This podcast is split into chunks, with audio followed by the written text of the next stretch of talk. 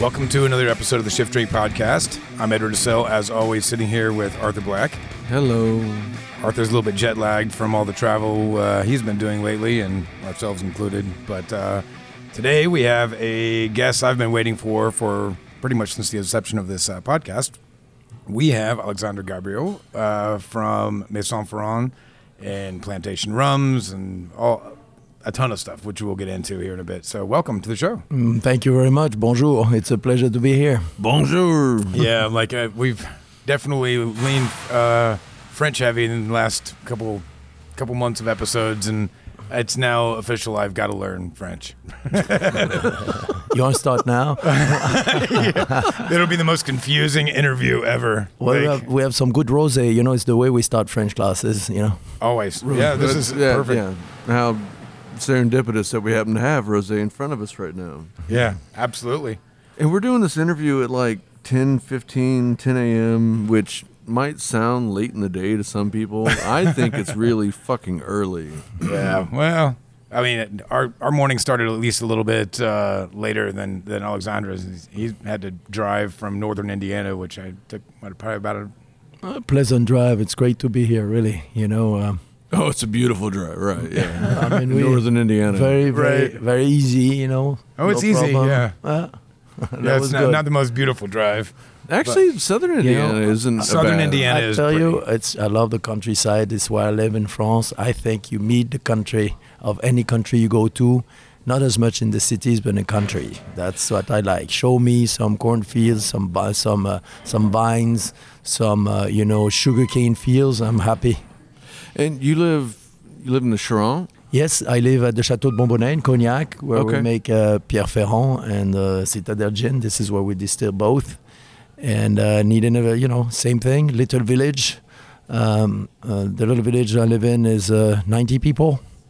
And uh, That's- 90 people. Yeah, absolutely. That's a little village. I think that yeah, that's the extreme of Little Village. and you know what? I think it's great. And Cognac, the nearby town, which is like the megapole, is uh, 18,000 people, all vineyards.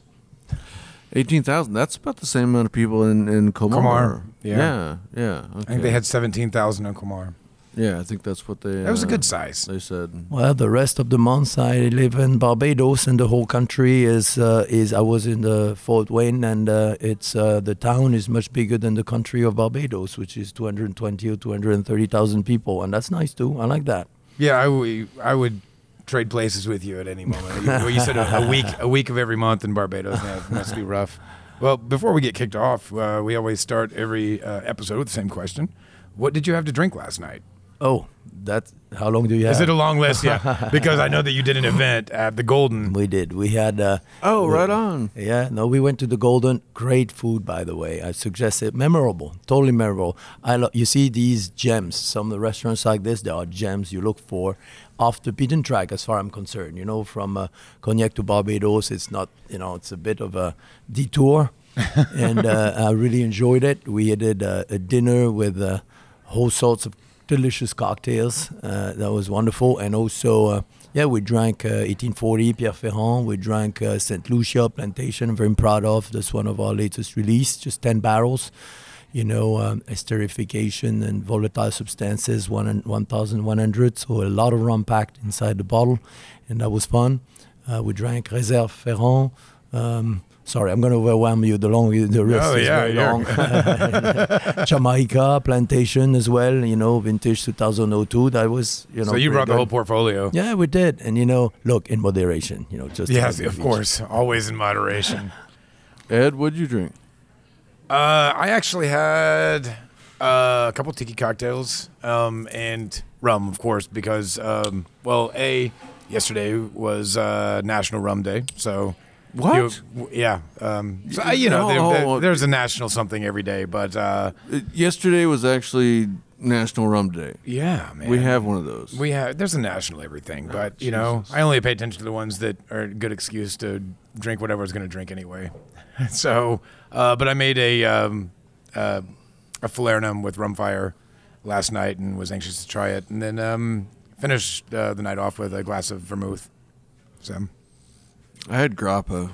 yeah, Yeah, and grappa is Italian for he who sleeps at table. yeah. Well, you you look pretty out of it at this. Yeah, moment. yeah, I'm I'm just tired, man. I've just Yeah. been traveling so much, and You're uh, recording in Eastern time, by the way. That's you- in case you're confused about your time zone. You've been bouncing back and forth.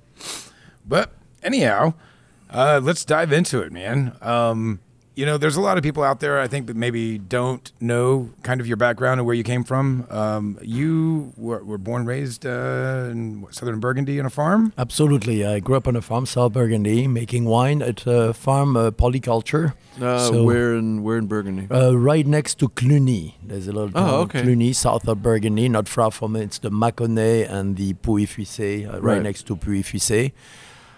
I'm a French redneck. This is where, this is what I... A uh, French redneck. Absolutely. There's such a thing. You're looking at one right now. absolutely. You look a little bit different than our rednecks. Well, you know, different countries, uh, you know, but same rednecks, you know, and uh, absolutely. And that's why I feel comfortable in the country. I married a wonderful American redhead about, uh, uh, you know, 20 years ago, and she's more a city person. So I live in the in the vineyards in Cognac, and she lives in Paris. And this is how we found her happiness because you can't take the redneck out of the uh, out of the guy, and that's what happens. and that's how we found our balance. I'm happy when I'm in the countryside. I'm happy when I'm in the fields. And it's funny, you know, when came time to uh, to I don't know when I'm thinking about this, but our rum, as you know, I'm trained as a master blender in Cognac. That's a 20-year program with a guy called Jean-François Verger, uh, very talented uh, uh, older gentleman, and um, uh, you know, um, been running Ferrand all these years since uh, um, April 1989, uh, so a little while ago now, and uh, I'm passionate about. I think spirits are create emotions. Don't you feel the emotions this morning from the spirits of Light Night? And and my goal, and uh, you know, for me, the way I looked at cognac was a great cognac is the expression of terroir. Terroir kind of went out, at least of the perception, but I think of the essence of cognac. And being a Burgundian, uh, I thought that reintroducing the focus on the wine aspect of cognac, I felt was my mission. And cognac has, as you know, uh, six different regions. There used to be 15. I'm writing a book now on the history of Grand Champagne. You know where it comes from, what it's what it's about. And the idea was to refocus and really create that relationship between the grapes and the final product. And of course, distillation, fermentation. And um, and right now, to tell you uh, what we're doing, for example, every time we plant new vine, we, we if it's on hillsides or hilltops, we use Colombard, French Colombard. I don't know if you know French Colombard. It's Mhm, native yeah. of Cognac. It's one of the grapes that's from there. And we think that shines through in distillation. The Ambré Pierre Ferrand, uh, you know, for 20 years we've been putting a little more French Colombard as we have more that is coming to maturation.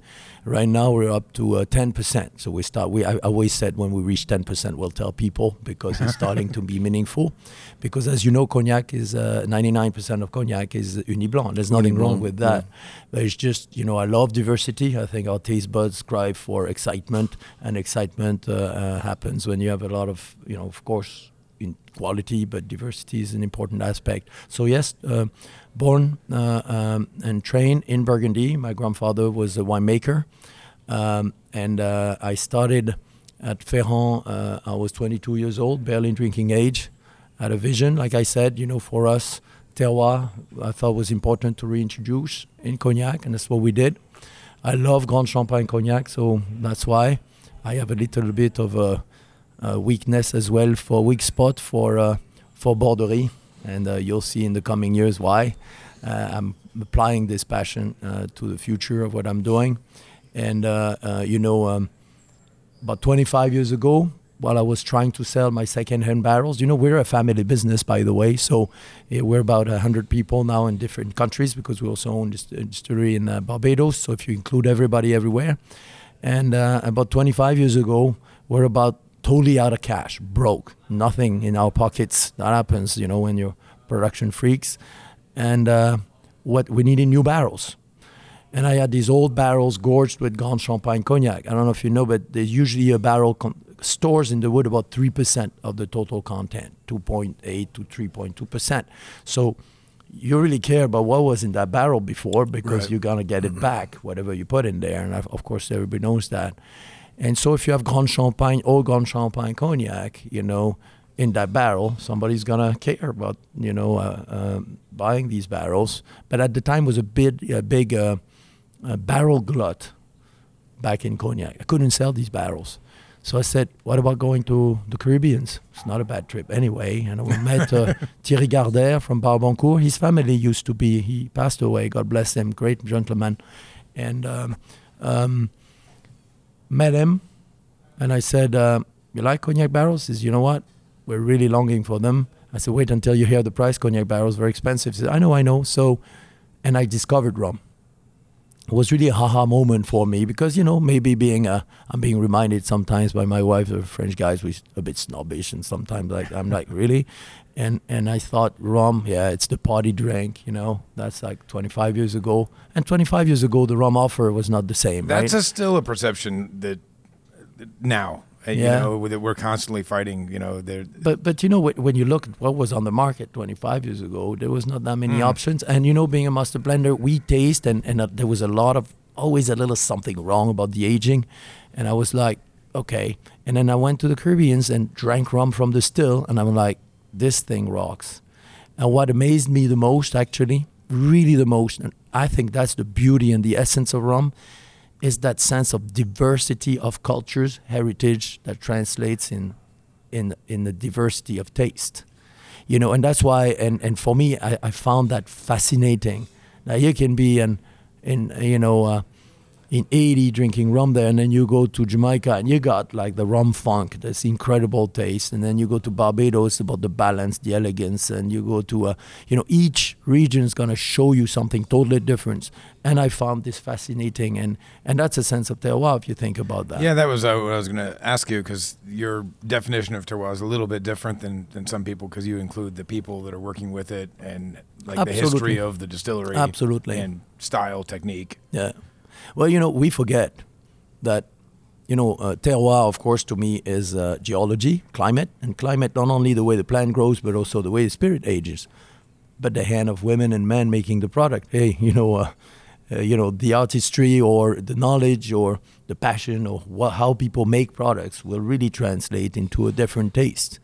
And uh, anybody would argue this, I encourage them to go and see how high ester's ma- rum is made in Jamaica and working with the, you know what, you know, the muck pit with different cultures of bacteria. It sounds a little icky. It's actually delicious, and and that's that's a very specific technique, and that's that's terroir, and I find that fascinating. So with plantation, I really thought that would be incredible to do a range of rum that would really show, showcase the different terroirs, use terroir not only as an end. You know, we have, I don't know if, we, you know, with plantation, we have the vintages. Right. Uh, so if you buy St. Lucia plantation, that's what we think. Uh, that's that's really St. Lucia that rocks. That's what we. Th- if you buy the uh, uh, Jamaica vintage, that's what we think is like that Jamaican with the what we call volatile substances. It's 450, 500, so a lot of rum packed in the bottle. If you buy uh, Bajan rum, it's like that elegant blend of pot and column still, which is the culture there. That's the vintage range. So terroir in that case is something we want to showcase. If we um, if we have the blends when we do so by the way when you go these, we go with these cognacs these rum i'm sorry they are we make cognac as well. straight. exactly. And when you you go with these rums they really showcase that island and that year that vintage. So it's not about balance it's really about the intensity and the character.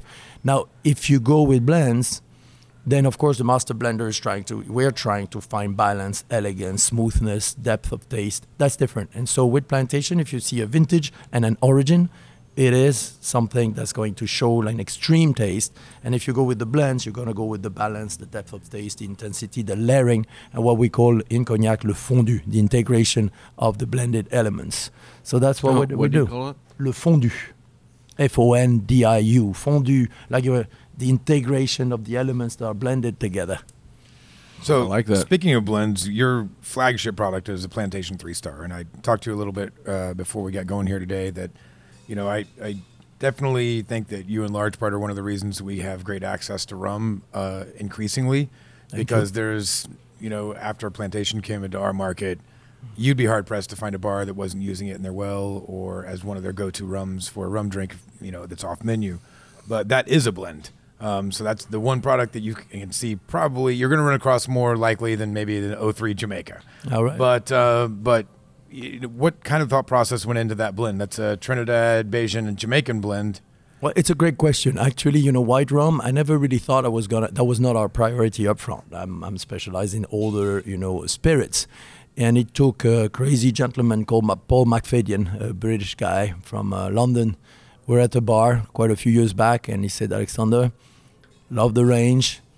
We need a white rum, but we don't want like a neutral white rum. We want rum with taste, with what we call uh, substance volatile, volatile substances, so elements of taste.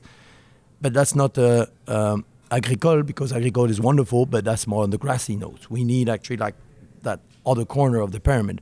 And I'm like, you know, the white rum market, little guys like us, we're going to get slaughtered. We don't have deep pockets. It's really a marketing game, and we're so bad at marketing games. We're about the product. So I don't think so. And two in the morning, three in the morning, there's a angel share of spirits around us, you know, evaporating, and I'm starting to think Is that what we're blaming it on? exactly. I, I totally. and I'm like, that would be fun. And I'm thinking, what you cannot necessarily create in a white rum, the layering and the depth, with blending different barrels from different age, you can create by blending different terroir. You know, because remember what we talked about, rum's got this so interesting diversity of taste, which I'll defend with my life. You know, sometimes people try to put rum into boxes. We talked about that earlier, like Spanish, French rum, uh, yeah, you know, English rum. This is total nonsense. There's not such a thing. There's no this. Really, don't this- put any stock in that. no stock. It doesn't hold water. Let me just two sentence. English rum, right? hmm You put Jamaica and Trinidad together. What's what's the common point in taste profile between Jamaica and, and Trinidad rum? Side by side, there's more difference between Jamaica and Trinidad than Trinidad and, and a Central American rum, for example. And you can that your palate will tell you that in half a second. And you Mm. put that in the same box. To me, it's like saying French wines are all the same. Say that to a Sancerre guy and, and a guy from, uh, you know, Sauterne, that their wine stays the same. They're gonna find it a little funny. I think I might have drank some Sauterne last night too. In Did it taste like Sancerre? No, no, it didn't. Well, they're good. Um, But it complemented the grappa. I would think absolutely would cushion cushion would really cushion the effect. I, I, I think I think that was a smart decision, by the way. So the three stars really was to create layering with blending. So the base of the three star is uh, is um, is a Bajan rum, an age Barbados rum, uh, pot still, column still. You know, uh, Barbados has that long history. People in Barbados don't throw anything away. Very conservative people. So at a distillery, when they buy a new equipment and they don't throw away the old one, they like push the other one a little bit and then shoo in. Very, very conservative. Oh, huh? totally conservative. Kind of like the Irish. I guess they shoe in the new one, and so you know, and they kept that. And Barbados claims to be the guys who invented rum. Uh, you know, in terms of documents, this is where we find the oldest. Uh, uh, you know, historians will tell you this is the oldest reference to rum is the early 1600s Barbados. A long time ago. Is uh, is that Mount Gay? Is Mount Gay Barba- Barbados? Yep, that's Bajan. Yeah, yeah. They claim to be like the oldest operating rum distillery. I think. Yeah, that could be, but you know, uh, but, uh, um, Mount Gay, I think they claim beginning of 18th century. Right. Yeah. You find rum uh, documents about rum drinking in the early 1600s in Barbados, which is Mhm. wild. Think about it. You know, that's quite a long time, 400 years ago. that's a long time, a long, many years of rum drinking. And so the base of Three Stars is Barbadian rum, Barbados rum. And then we add some, a little bit of Jamaica, keep it in check. We don't want a big rum funk to take over. You know, we just want it in check. So a little bit of high esters from Jamaica. And then um, uh, that's unaged and then some Trinidad rum that is aged two to three years. In Trinidad, they use rums that are barrels that are not exhausted, so you get some of the vanillin and the whiskey lactone from American oak. Just a little touch of this. I don't believe in charcoal filtration. You'll never find charcoal filtrated spirit with us because we think charcoal filtration strip taste. I respect anybody doing it, but we will never do it. Yeah, there is a hint of a there's like a yellow tint Uh, You're the, right. the that, that's the reason. And at the end, I was finished with the blend. I'm like, this is great, but could use a little something. And so we add the current vintage of Jamaica, 2002, right now, 2001. just just a little bit, two or three percent in the final blend to just give it that little je ne sais quoi, you know, uh, to the to the blend. So that's three stars. We decided to call it three stars because, uh, you know, in cognac, three star also is a, is age reference, but also more importantly, in the Caribbeans. Uh, these three islands are so proud of who they are, and they all think they're the star of the Caribbean. So we thought that would be fair to call each one of them a star. You know, the Jamaicans think that the only country that makes rum is Jamaica. Bajan think they are the old England. They are very educated, very polite, and they have used to be the administration center of the, uh, you know, uh, Windward Islands. And then, of course, Trinidad is like New York on the water, very diversified, extremely dynamic. So they all think the other ones are uh, trying, and they're it. and so we th- and we love the three of them, and we think so. The idea here to finish on this was to create a rum that's got depth and complexity by using different terroirs, and to create what we talked about the fondu, that integration of taste, to to create something that'd be interesting. Yeah, the uh, Trinidad rum has changed over last 100, 200 years. But the, right. do you see pot still rum still coming from Trinidad at all? No, no, no. Pot still in Trinidad has been gone for quite a while now.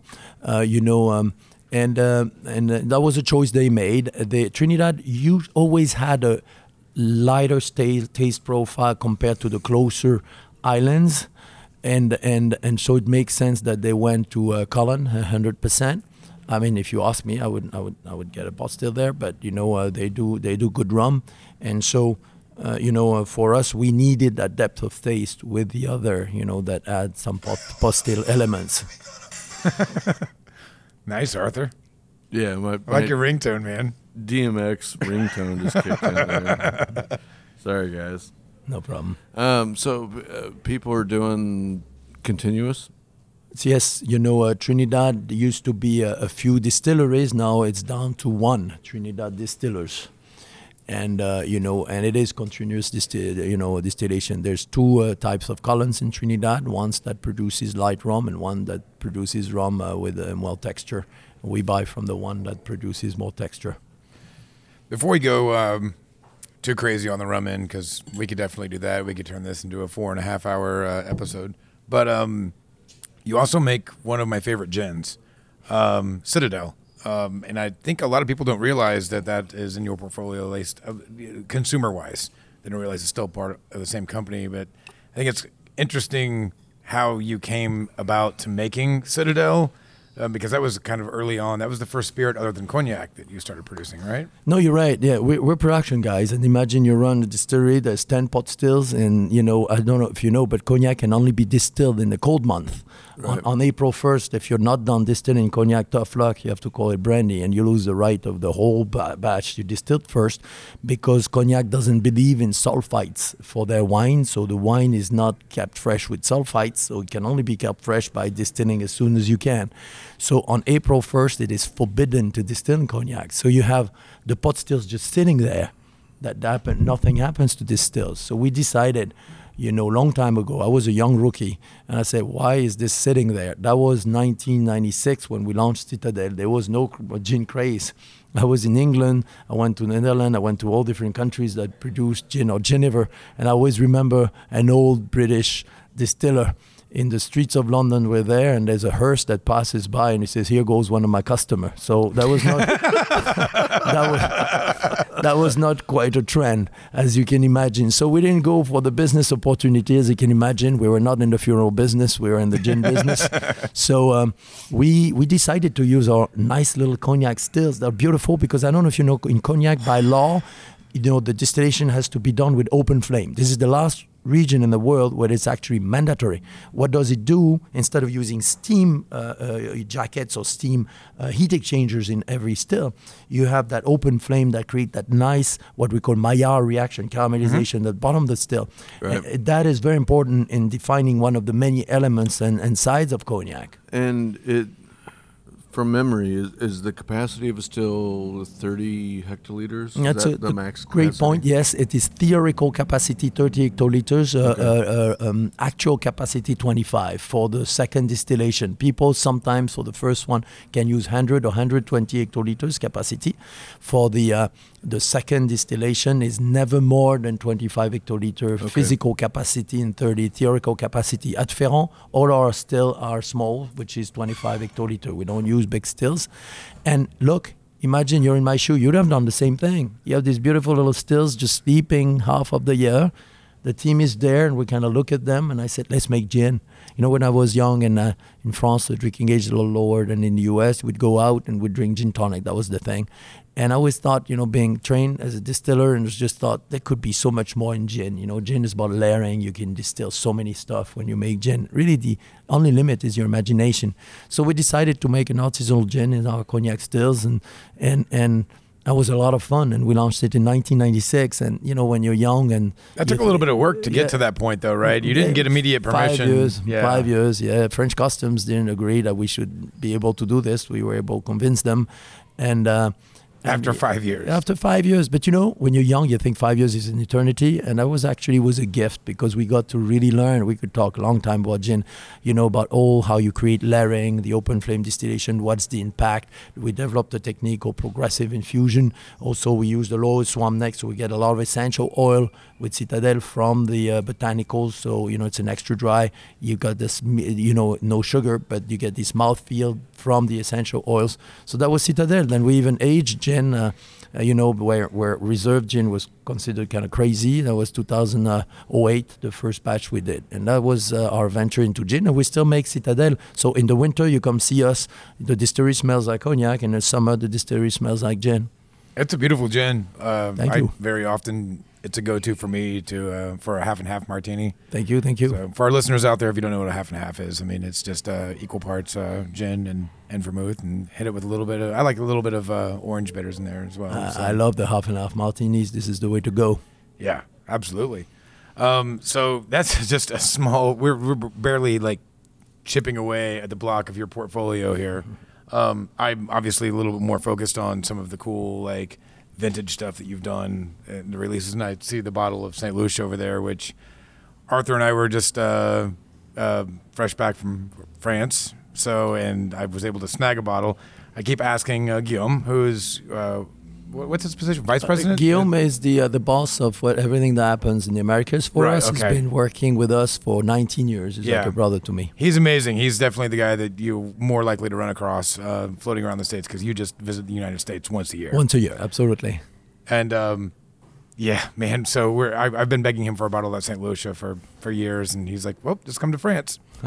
so we did see one and, and snagged a bottle. But speaking of some of the like you talked about the uh, diversity of spirits and, and rum, um, I found it really fascinating to go into uh, France and see kind of the availability of, of very different things. I mean, I knew I was walking into a market much larger than, for agricole than it is in the United States. I mean, um, when we did a tasting at uh, at a store, you know, um, the gentleman there was just was shocked that we could get agricole in the United States. And uh, he's like, "What can you get?" I was like, "Oh, we, you know, I named off the brands." He's like, "Oh, so like the normal stuff." like, but what I I did notice was that stuff, uh, a, a lot of rums that we can't get here, or uh, and that you have access to. Um, Reunion Island, I saw a lot, and here, I mean, there's like a couple, you know, at least in our market, um, and then also Clairin from uh, Haiti, which we don't see at all. Um, both of which I've seen, both of those countries in your vintages. Uh, I've got a bottle of no, you know what? I take that back. I tasted one of your Haitian vintages, and then I also. Um, Gosh, uh, I've, well, Paul McGee, you did a you did Yeah, the uh, Reunion, Reunion Island for Paul years. McGee at, at Lost Lake. Yeah. So I actually have a couple of bottles of that sitting at home from Paul. So thank you, thank you, Paul, for that. We love Paul. yeah, but uh, I was I found that fascinating that like those when I would go to a bar and just order like a daiquiri, almost immediately they would reach for like a Clairin from Haiti. Um, so I, I just the difference in, in palate between the two countries, I thought was pretty fascinating. Well, you know, that's you really touched on something crucial is the diversity of rum and the beauty is in that diversity and that's why you know when i see people trying to just box in rum into certain things i'm like this is not rum rum is about making a Clairin in Haiti, it's about making an agricole in France, it's about making, uh, uh, you know, um, a very high esters in Jamaica, or making, uh, right now, we're I'm going to let a little secret on you today is uh, we're, I'm working with uh, Fiji distillers to do uh, Fiji expressions. Why I'm fascinating with this, the sugarcane varieties in Fiji. You know, I thought I knew sugarcane varieties like the back of my hand. I felt like a, a new kid on the block, you know, because they're using a, a you know, a, a, a native uh, sugar canes, and yeah, we forget actually sugar cane comes from Southeast Asia. I was gonna say it comes. Yeah, right. I mean, we're You know? talking. that's OG cane right there. So for us, we, uh, it's true, and for us, it's kind of fun. And so we're gonna do, you know, pot still rum from from Fiji, from my good friend Liam Costello there. Uh, you know, they still produce their own uh, their own molasses there. So that's the beauty, and that's what we try to showcase with plantation, is is to and you know, being trained as a master blender. You know, we can actually know we, we, we know how to, to just bring that forward and make it shine. And and that is something it's very important to understand about rum. And that's why every time rum tries to emulate whiskey or stuff uh, or, or or any other spirits i'm saying rum's got so much to offer that it should really be its own even in its culture it's in terminology you know you talk about you go to Ju- jamaica they say that's rum has funk you know or or in the old days they used to say it's got hogo you know that's jamaican or It's got what? hogo it's Hogo. poorly pronounced French. yeah, yeah, yeah. Hogo was uh, was it's Like not strong- used anymore, smell. but it comes from uh, you know the aristocracy in the Jamaica when they liked a rum that was really intense in taste. They would say, you know, the, the English in the old days was speaking uh, French, and they'd say this rum has c'est un rhum de haut goût, haut goût like you have haute couture, high taste. And of course, after three or four generations, you can lose your French, I guess, and the uh, Ogu becomes Hogo, which I love the more. I think it sounds very nice, and uh, and so the Hogo is what now is called the the, the rum funk, right? The highest esterification, obviously, and. Uh, and that's I love the I love that culture. I love that terminologies, and I think that's that's that's also what's fascinating about rum. And with plantation, we try to really showcase this, and we go all the way. You know, uh, uh, we bought a distillery, uh, as you know, uh, in Barbados. You're reading which, my uh, mind. I was which, like getting uh, ready to ask which, about uh, that. uh, West Indies Rum Distillery, which is a very old distillery that also owns a third of Jamaican uh, rum, National Jamaican Rum, which is a third of Long Pond and also Monymusk. And uh, and uh, you know, uh, to me, it's like I can't believe it. The little redneck from Cognac. I'm ending up, you know, being there with my hands into the production end, which was always my dream. It was going to happen one way or the other. We cannot do a product where we're not involved in production, and uh, and that was so much fun, you know. And it is. It's just a dream dream come through. But the day we finally signed, I called all, all of the guys, my friends that we work with with plantation from each island and each country, telling them, "Hey guys, this is what happened, but we're still gonna work together." but a lot of them beat, beat me at the pole and called me. I was I was in What Barbados. the hell, man? And they say, "So I guess that's it." I said, "That's it. What? We're not gonna work with each other's anymore." I said, "You're kidding me? No, I, unless you you don't want to." We're going to continue. It's not because we bought a distillery in Barbados, we're going to drop all these other expressions. On the contrary, we are very fascinated by the idea and continuing with this. Sure, now we have a hand in production in these two islands. We're going to, you know, you know me enough now to know that we're going to do stuff for sure, you know. And these two islands are fascinating. And the, the team there are great. You know, we fit right in. I know these guys for 15 years very intimately. So that's part of plantation. And yes, we do Barbados rum, you know, and so that makes sense. We can do stuff at fermentation level, at, you know, using very specific techniques. Uh, you know, uh, West Indies Rum Distillery is right on the beach, right on the water. So talking about terroir, that's got a good influence also on the way the, the barrels are going to mature. So that's something we want we want to use and That's super to fit in. exciting. Very exciting, absolutely. Well, and you, like you talked about the diversification. I mean, just having a distillery in Barbados doesn't give you kind of access to all those uh, St. Lucia or Fiji or uh, Reunion Island, and so yeah, I'm glad to hear that you're continuing forward with that. I was very excited to hear the news, um, not only because it's fantastic that you're taking over uh, West Indies Rum Distillery and see what happens with some of the other bulk rums that were being sold out there. and I'm sure we're all excited to see that, but it was also that that stake in uh, Long Pond and Monymusk, which very excited about that. You know, absolutely. like- Uh, you know, Long this is your first uh, distillery outside of France, right? It absolutely. And Long Pond reopened uh, ten years, ten days ago, ten Yeah. days or, or what, fifteen days ago. There was a big ceremony. You, Long you were at was, the cutting, right? Of course, yeah. And uh, Long Pond was closed for, for five years, and it's reopened. So it's a distillery from the 1700s that's breathing again. Ah, That's fun. That's, That's history. That's history just coming back to life. And you know, a Long Pond did the right thing. You know, to to, charac- to characterize a, a rum in uh, in Jamaica, there's uh what they call the muck pit. You know, a culture, bacterial culture that works into the fermentation. People think it's really dunder. Dunder is just an, another name for vinasse being introduced in Or fermenting tank. yeah. Not necessarily. It's Another it- name for what? uh, another name for vinasse. You know what's left. How you call that in English? The uh, what's left after you distill, stillage. right? Uh, yeah, dis- yeah, what's left into the still. Um, Dregs. the uh, yeah, so the muck pits are kind of the um, you, uh, bacterial yeast Culture. kind of Yeah. culture that you've got going. Um, you don't often get access to go see them if you happen to go be doing a distillation tour because it can be a little shocking to see, but uh, not for the true rum geeks, which we're always begging. you and know. also, it's part of the little secret. You know, everybody's got Yeah. their back. And you know, when a distillery shuts down in uh, Jamaica, the way to keep that bacterial culture alive is to dig it into the ground, and Right. make sure it stays wet, and uh, it's like a little rave party that that can continue. It's like a little rave party. and they're and, they're-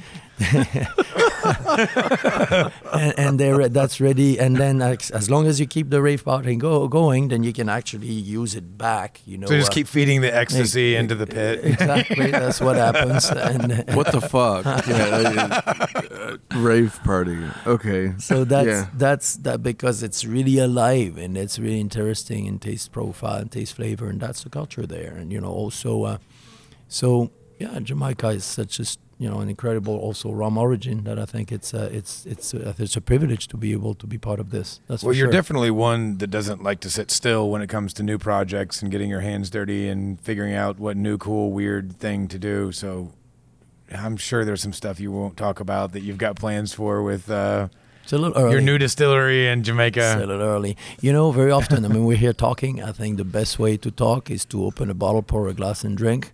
And uh, the uh, reality of things, blind tasting, taste the product, see what happens. So my way to talk more is what's in the bottle. And I'll, I hope you will like what I say, you know, in the coming years. That's going to be in the bottles. Well, I'll tell you what, your rum has been highly well received, and some some of it has gotten, or at least temporarily, became very difficult to obtain. Um, I wanted to ask you about.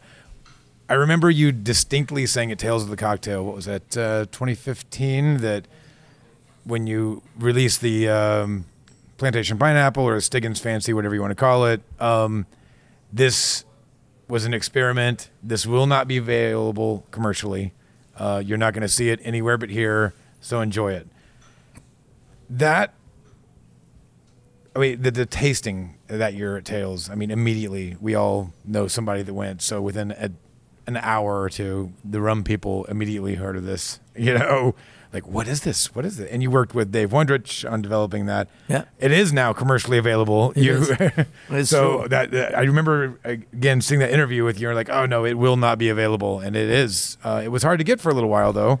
Well, in Europe, it's still hard to get. Uh, we we I always work on ten or fifteen different things that we do. and Most of them don't make don't see light of day. Uh, I did a pre- tasting at Tales of Cocktail this year, uh, where Guillaume called it the uh, Chamber of Secrets. It's all the products we make with the team. I got a team of. Uh, I used to have a team of older guys, but they're retired, and I have a team of young guys working with me at production, and we always work on real stuff. And and I saw a video on YouTube of Oh, yeah, the you presentation, Okay. and yeah, it was fascinating. Well, of some of the some stuff you were stuff rolling that out. are not going to make market because they're not legal in term of category. Not that they're bad. There's just you know the AOCs are just right, not there yet. Yeah, like a Colombard brandy. yeah, well, which would be, but for example, a cognac aged in the chestnut barrels, which is not a cognac anymore, for example, you know, and just cognac's done it for 300 years, and you were like, why not, right? And so I said, guys, you want to share this? We shared it, and and Stiggins Fancy pineapple rum is the same thing. Dave Wondrich is a good friend. He's a, I call him the intellectual gourmand, the gourmand intellectual, which to me is the two qualities that I, I find uh, a great great in a, in a human being, especially when he's real nice like uh, David. And he was the one like saying, you know, you should really make like a true 19th century uh, pineapple rum. I'm like, you don't need a guy like me to put pineapple, you know, flavoring in a rum. I don't. I will never do this.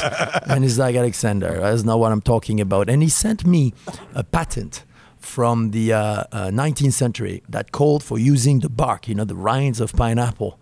And it got my wheel spinning. And as you know, we I created a, a- product called, uh, uh, you know, the, the curacao, which was such an education for me about using the bark, the, the, the skin of uh, the fruit, right? And I thought that would be neat actually if we distill this and and sure, you know, I, I you got intuitions, right? I just had that that taste stuck in my mind, and most of the time I'm disappointed. I imagine a taste, and we struggle. I'm never happy, you know. Try to make it happen. This one, for some reason, just happened right there, and so we peeled. We, for three months, we ate pineapple for breakfast because I, my team couldn't see a picture of a pineapple. They were like, Alexandre, it's enough. That's why my wife doesn't live with me. You know, it's, it's, it's all too intense. And so, because I want, I you know, I, I live in the vineyards. I know cane also for for rum, but I don't know anything about pineapple. You have to, to learn what you don't know. So I wanted to pick the right pineapple. And and believe me, pineapples are so different. Now I know very well.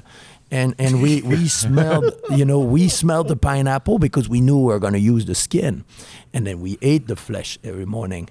Some of them sucked, and it was terrible breakfast. Some of them were like, wow. but you know. continued to eat Yeah, it. well, of course, and we continued to experience. And then one day we found like the Victoria pineapple from Reunion Island. Just talked about Reunion. It grows also in Mauritius. It's just incredible. The, s- you smell the skin; it's like perfume.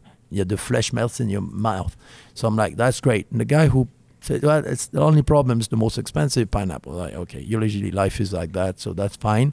So we ship it into Cognac. and We air freight it because pineapple is either not mature enough or either oxidized, you know, like, so you really have to find that tipping point. We skin the pineapple, infuse the skin into plantation Three Stars we just talked about, white rum, run that through the still to just capture the essence, the perfume from the skin. And then the flesh, we infuse it in the uh, plantation original dark, which is a dark, intense rum. And then we blend the two just like that, just a matter of balance, obviously. Put it back in a barrel just so you create fondu and integration. And that's it. And we made two barrels.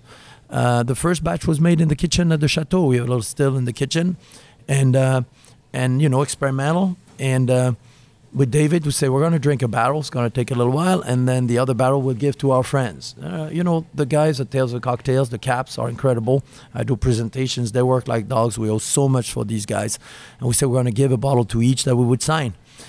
And next thing I know, I we receive letters, love letters, hate letters, like just please make this available. I'm gonna hate you the rest of my life. And my wife and I usually don't talk about you know uh, uh, uh, work because like once again we don't see each other, just enjoy. One day we're in bed like this, and I'm reading, and she's like, "You're gonna make more of the pineapple, right?" I'm like.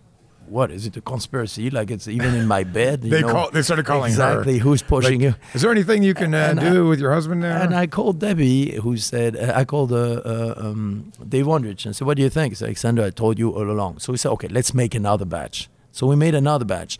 And uh, when we launched the Curacao, the, we first launched it in Europe, and the US couldn't have it for a couple of years. We needed to beef up production. You know, we don't want to beef it up too, too fast, so quality is respected.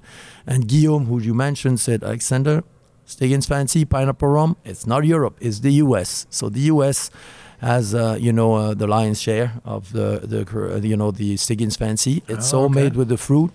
But you know, uh, we do it only in season, no frozen Yeah, food, uh, know. you know, and we have three days to pie the peel the pineapples. We had to take every time we have these three days, we have to take people out of retirement in the little village I told you about. so the grandmas and the grandpas are peeling the pineapples so we can make a Stiggins Fancy. Thank you so much, grandmas and grandpas. Absolutely. You know, they they owe they, they we owe a lot to them uh, and the team at Ferrand because we peeled uh, a few months ago 9.2 tons of pineapple Oh to make the last batch. So that's why and that's how it came to life and it did and and so we run out of stock very very often because when it's off season, it's Yeah. off season. We- We're not going to change that ever. It's always going to be I fresh. mean, I think everybody that uh, is on the retail end is very well aware of how limited uh, this product can be because every year we get approached by our sales reps like, hey, all right, here's how much we're going to get into the state or whatever. And how much do you want? I think this year we bought, I think seventy percent of what was available in the state uh, between two of our restaurants. But um, Thank you. obviously the Tales rollout was huge and you know rolling it out or at least not rolling it out but introducing it to bartenders down there is what created that kind of buzz and everybody going crazy about it and then you subsequently you followed that up uh, by one upping yourself with the OFTD which is pretty new to most markets um, but you introduced that at Tales as well correct Absolutely. Well, the, the, the master blender who trained me always say, I, I've learned, you know, training is you taste 60 to 80 spirits a day. And it sounds like a lot of fun, but you do it every day in a very critical Right. manner. Yeah. There's been uh, nights, one day I always remember, it was three days into the job. I, I, was, I hadn't done my flight and my notes. And I said, I, w- I felt beat, you know, working hard uh, at, the, uh, uh, at the distillery. And I was in my, I, I said, I'm going to take a warm bath. I'm in my bath and I'm doing my little tasting and I'm drinking too much and the glasses are floating in the water in the bathtub and I'm like, is this job made for me really? You know, these moments of doubts. And by the end of Yeah. the bath, I decided yes. And this guy was a tough guy. And he said to me one day, um, I had made a blend. I said, this is a good blend, right? He tasted it. It's good. And I'm like, you don't seem happy. Good is not good enough. It's got to be memorable something you drink, it's like a good book. Goodness not good enough. It's got to be memorable. And I think it's right now that a spirit should be me- like you drink it, you go, wow. You know, your taste buds have to go and dance on you, you know, in your mouth when you drink something special. That's what I'm trying to do. And and we had an overproof rum before, and it was like that kind of good. You know, it's nice. It's a nice, but it's a strong, good rum. And there's a lot of overproof rum. They are strong, good rum. But what about trying to tap into the real essence of overproof? What is it? And I spoke with Guillaume and I said, you know, what do you think? We should look at it. And he said, Alexandre, you always, I have worked with a lot of master blenders or master distillers. And he said, why don't you put a team together instead of being, you know, doing it and, and put it. So we decided, who are we going to get? And of course, my good friend Dave Wondrich give us, you know, depth of knowledge with history. you put a hell of a team together to put this rum Absolutely. Paul McGee from Chicago, great guy. Uh, you know, uh, Paul McFadyen, uh, back in uh, the guy who, you know, helped me put Three Stars together. Uh, you know, um, I mean, the whole team, you know, uh, Jeff Berry, you know, uh, Berry, Martin great Cate. books, Martin Cate, uh, you know, uh, of course, uh, Scotty Schuder Scotty, from yeah. uh, Dirty Dick in Paris. So the whole team together. Which a and- special shout out to Scotty and his crew there. We haven't uh, had a chance to touch on that, but we had some of the best cocktails we Oh had my in Europe there. Yeah. Like just great. I mean, just mind blowing drinks. Guillaume LeBlanc, thank you so much for taking care I of love us. Guillaume. I love Uh, their his team. We have them with us in Cognac and in Barbados. They're great guys. So put the pl- team together. And I told them, I said, it's not a democracy. You know, we're only make decide if we make a product or not, and it will be made only if we all agree. Because all these guys, they, they think, of, oh, this is what overproof should be.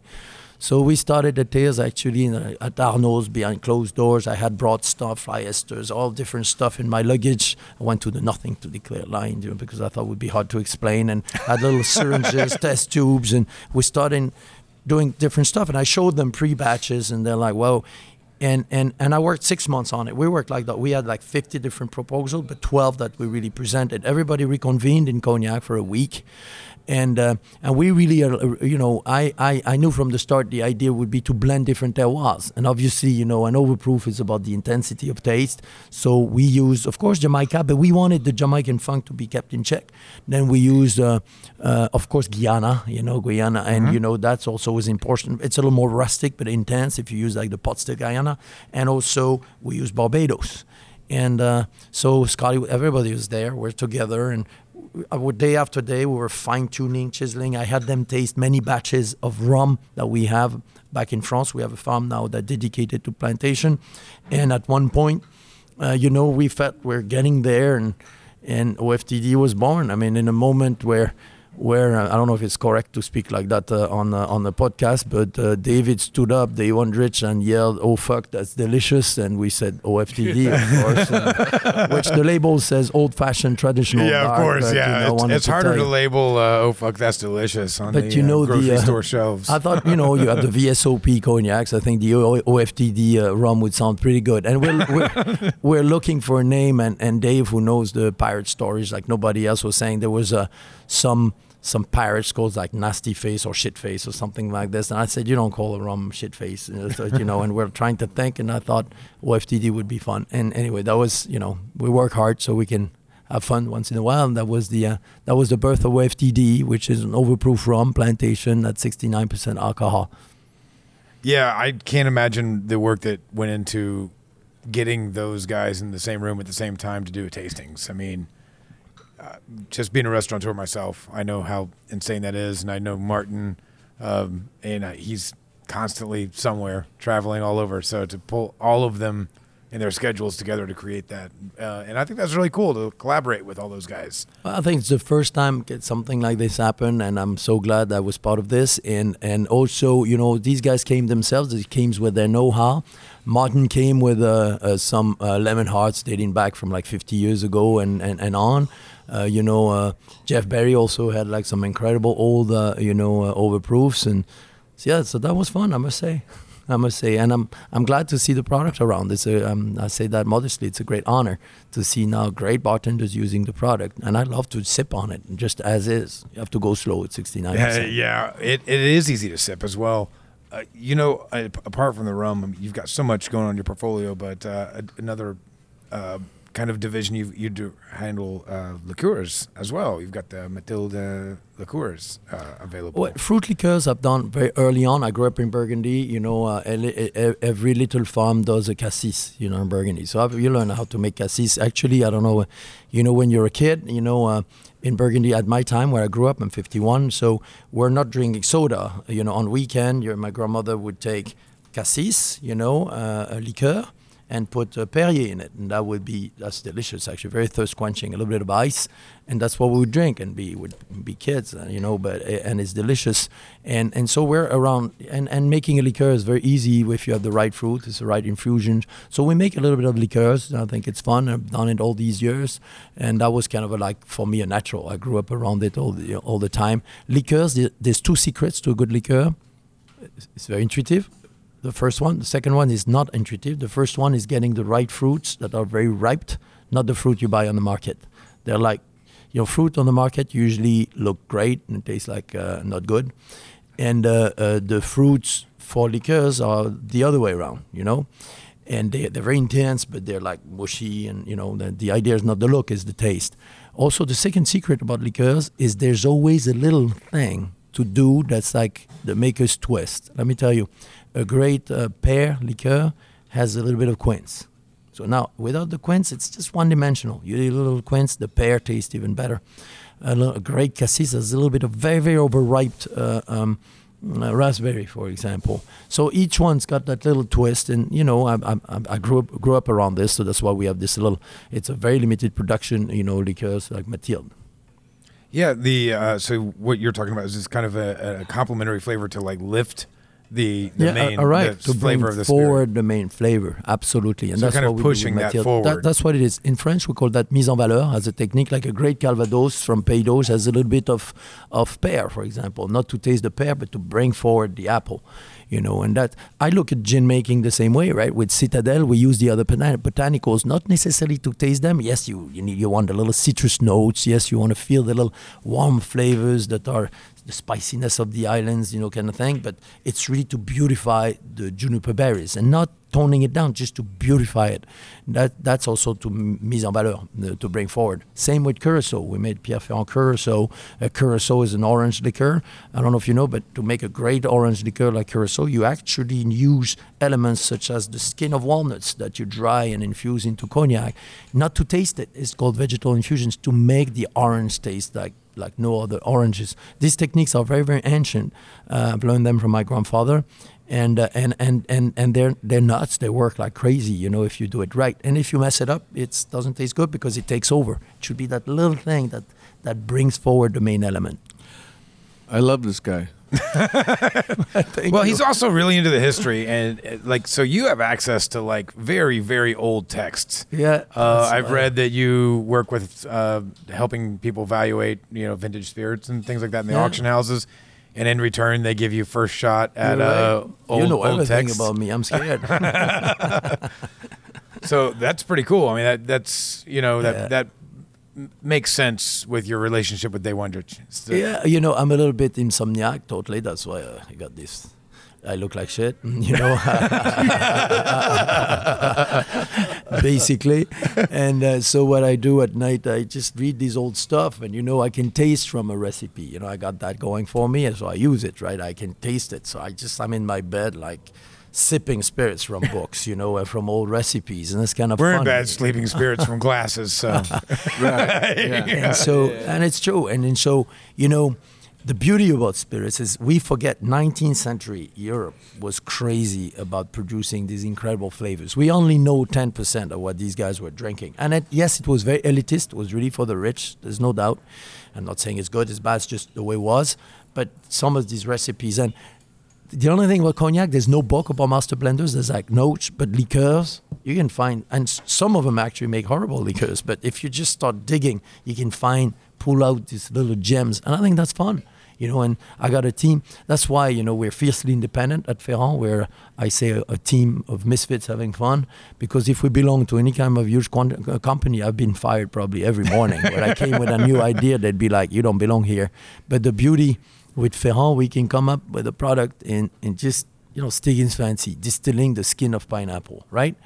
Well, that was fun to make. And if people think it's fun to drink, we love to drink it, then then then we're happy. This is all we ask for. I read recently, also speaking of some of those historical uh, texts um, about your Renegade Barrel project. Okay. are we gonna Are we gonna see any of that, or you, know, you want to talk cool. about that a little well, bit? Well, you know, I a lot of people think cognac is just this grandpa's drink. I guess you did touch on it earlier with Uh, yeah, really, and, and, and cognac is so vibrant. It's alive. It's an incredible spirit. And, and in the 19th century, cognac was very diversified. You look, I, th- I have a book that's incredible. That's a book from 1904. That was an engineer that was trying to understand and characterize cognac. And we look at pot still shapes and, and methods that are like, we look at it like, really? And, and why not, right? And I've discovered in the archives of Ferrand some invoices of Eli Ferrand the VIII, the guy that was uh, uh, born in uh, um, 1839, was aging cognac in chestnut barrels. And that was actually apparently, now we know from documentation, very common in cognac. Now, since 1945, it's illegal. So, and we respect the law. This is the law. We have to, to run by it. But we are trying to evolve it, you know, and, and go back and tap back into this. And you know what? We, we did it. It's delicious. It's just crazy delicious. We tried some actually at Tales of Cocktail. And, and we're going to release it as a Renegade barrel. And uh, it's a tongue-in-cheek thing, you know. Yes, it's actually it's, it's very traditional, but it's renegade and nowadays standards. We cannot call it cognac, by the way. Right, We're gonna yeah. call it aged. We cannot even call it brandy because Really? brandy, yeah, brandy has to be a, a oak barrel. So we're going to call it aged grape eau de vie. On the back, you can say it's made with cognac. It's the law, you know. You can do this, and we want to respect, of course, the the, the, the, the framework as it is now, but we want to try to open it, it back up. So that's the Renegade barrel uh, uh, production of Ferrand, all cask proof. Uh, you know, the first one we did was cognac that was aged in a sauterne barrel, and that's actually legal in cognac, and it's delicious.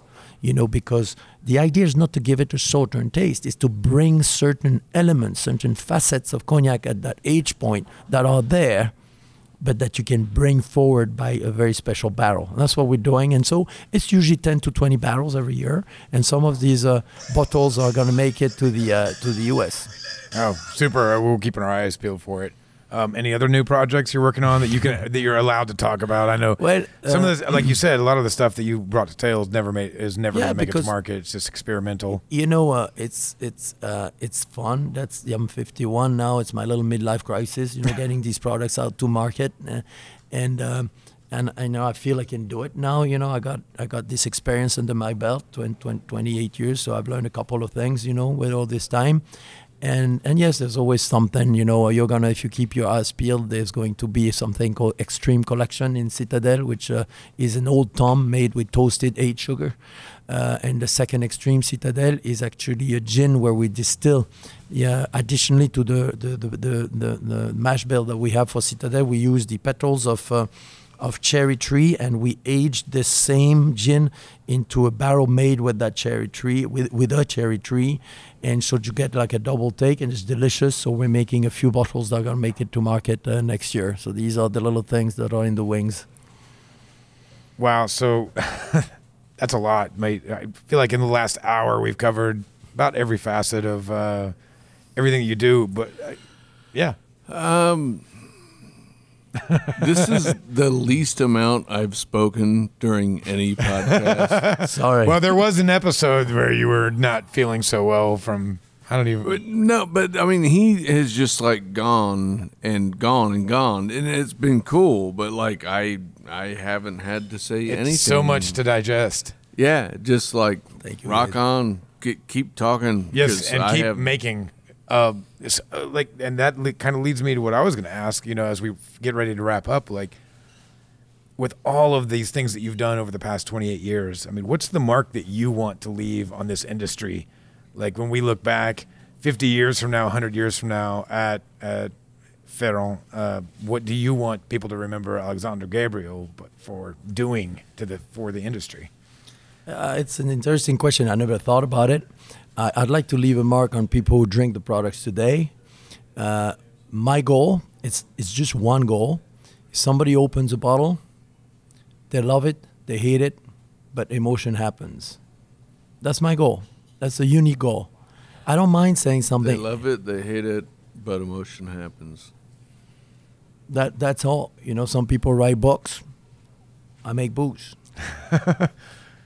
You got the cooler job. it's fun. I like it. You know, as a, you know, sometimes tractor breaks down or you know, you know, shit happens sometimes. But yes, it's a lot of fun, and uh, or the boiler explodes. You know, stuff like that. But, which you know, we which we did talk about it to happen, right? Yeah, it just did happen as well. You know, we're, we're getting a new one, but yeah, stuff like that happens. So you know, it's not like you know Christmas every day, but it, it's true. And and so in hundred years, I don't know, probably everybody will forgotten about me, but you know, um, and that's okay. But really, today when we do stuff, it's really honestly is this is what this guy who trained me said memorable. You know, you drink it, and when you when we made the Saint Lucia, for example, you you you guys know rum extremely well. But I want your taste buds to say thank you. I never I never went there. I guess it's like I don't know. I'm being French a little, but it's like writing the Kama Sutra for taste buds. I guess. That's that should be on your business card. Alexandre Gabriel writing the Kama Sutra for your taste buds. I don't know. It must be the rosé doing that to me. Well, we always wrap up uh, every episode with a couple questions, but one: uh, Is there social media that you guys um, have out there so that people can kind of follow you on Instagram or Facebook or Twitter? so we do, I am not on Facebook personally. I'm just uh, back on the farm, but we are on Facebook and on Twitter with Plantation something or Pierre Ferrand something or Citadelle something. I'm Sure. sorry, I should be more No, go out there, search this, it. You I gotta- told so- you, uh, French redneck, remember? you know, so uh, these things for me are, I, while I respect them, I know, but I have a great team. Look, I just also want to say one thing is, and I mean this so deeply, we're not a company, we're a community. You see, uh, Victor's been five years here with us. Guillaume, almost 20 years. Um, yeah, Victor and- Bouvier is right behind exactly. us. Hey, Vic. and, and, you know, so we're these. I wouldn't. No, these products wouldn't be there without the team. And we're sharing a dream, and and and this passion, and it's team teamwork. And I love when the guys. You know, I always say just let's try to blow each other's mind with incredible ideas. And like I said, I had the. I used to be the the o- youngest one in the technical team. Five years ago, I became the oldest one of the technical team. I got the new generation. We've just been joined, and I salute him by a young gentleman uh, called Nicolas Malfondet, who's from my region in uh, Burgundy. Same, went to the same high school. He's a PhD, and I told him, you know, Nicolas, and uh, you know, you're a PhD, you know science, but science for spirits, it's only 20% of the equation. So if you don't use your nose and your palate, Nicola, you're only be going to be 20% of a master blender. So if you want to grow into a full-fledged, you need to use your nose and your palate, and of course your PhD knowledge. But this is the new generation at Ferrand right now that I'm training. All right. Uh, well, thank you so much. Uh, but we do have one last question for you. We usually ask people what their best hangover cure is. You know, for me, it really depends what I had the night before. I tend to believe that you can like counter the effect with something else. Very often, I'll Wow, s- so this is this, This, is getting deep. right? Genre sp- uh, specific. we say grape to grape, cane to cane, you know, kind of thing, you know. So depending what you had before, and don't how true it is. I tend to, I'm going to surprise you. I tend to go when I get up, you know, to go if I feel like really f- kind of I don't drink a lot of coffee, so I'd get like a coffee with a shot of like like or a shot or a little tasting glass of like a, a, a cask proof if it was too much cognac cask proof you know a, uh, cognac or cask proof rum or you know uh, like a, a funky gin that we made with some special special uh, something we're working on and it just gets me going You know, the uh, first time I ran across that particular kind of uh, ideal was in Italy. Uh, my friend Domenico introduced me to. He's like, "Hey, you want to grab a cafe corretto?" And I'm like, I don't really know what that means, but I'm like, coffee, correct? Corrected. All right. Yeah. I'm like, so I'm like, well, we're not in the United States, so he's talking about let's go get a cafe espresso. That's why I assumed. We Mm-hmm. get there and we order our uh, our cafe corretto, and it's like, yeah, they hit it with the espresso and then top the rest of it off with booze. Yeah, and I was like, little bit of- oh, this is genius. A little bit of grappa. yeah, so- we went with yeah. uh, sambuca. We had our choices there. So coffee corrected. You know, a little, bit of you- uh, caffeine and alcohol. Absolutely. You know what you can do? Get a nice coffee and with like a, s- uh, a soup spoon of uh, curacao into it. It's also a nice little cure. Oh, there we go. Not going to destroy you for the whole day either. No, no, no. It's wonderful. It works. I like the uh, genre specific. Like I drank rum last night. I always think sugarcane juice is a great, uh, great cure for a hangover. I've never mentioned that, but it's good because I can't get fresh sugarcane here. Like Also, I so uh, badly wish I could get fresh sugarcane. in the Caribbean, if you got a very steep hangover, we drink uh, coconut water.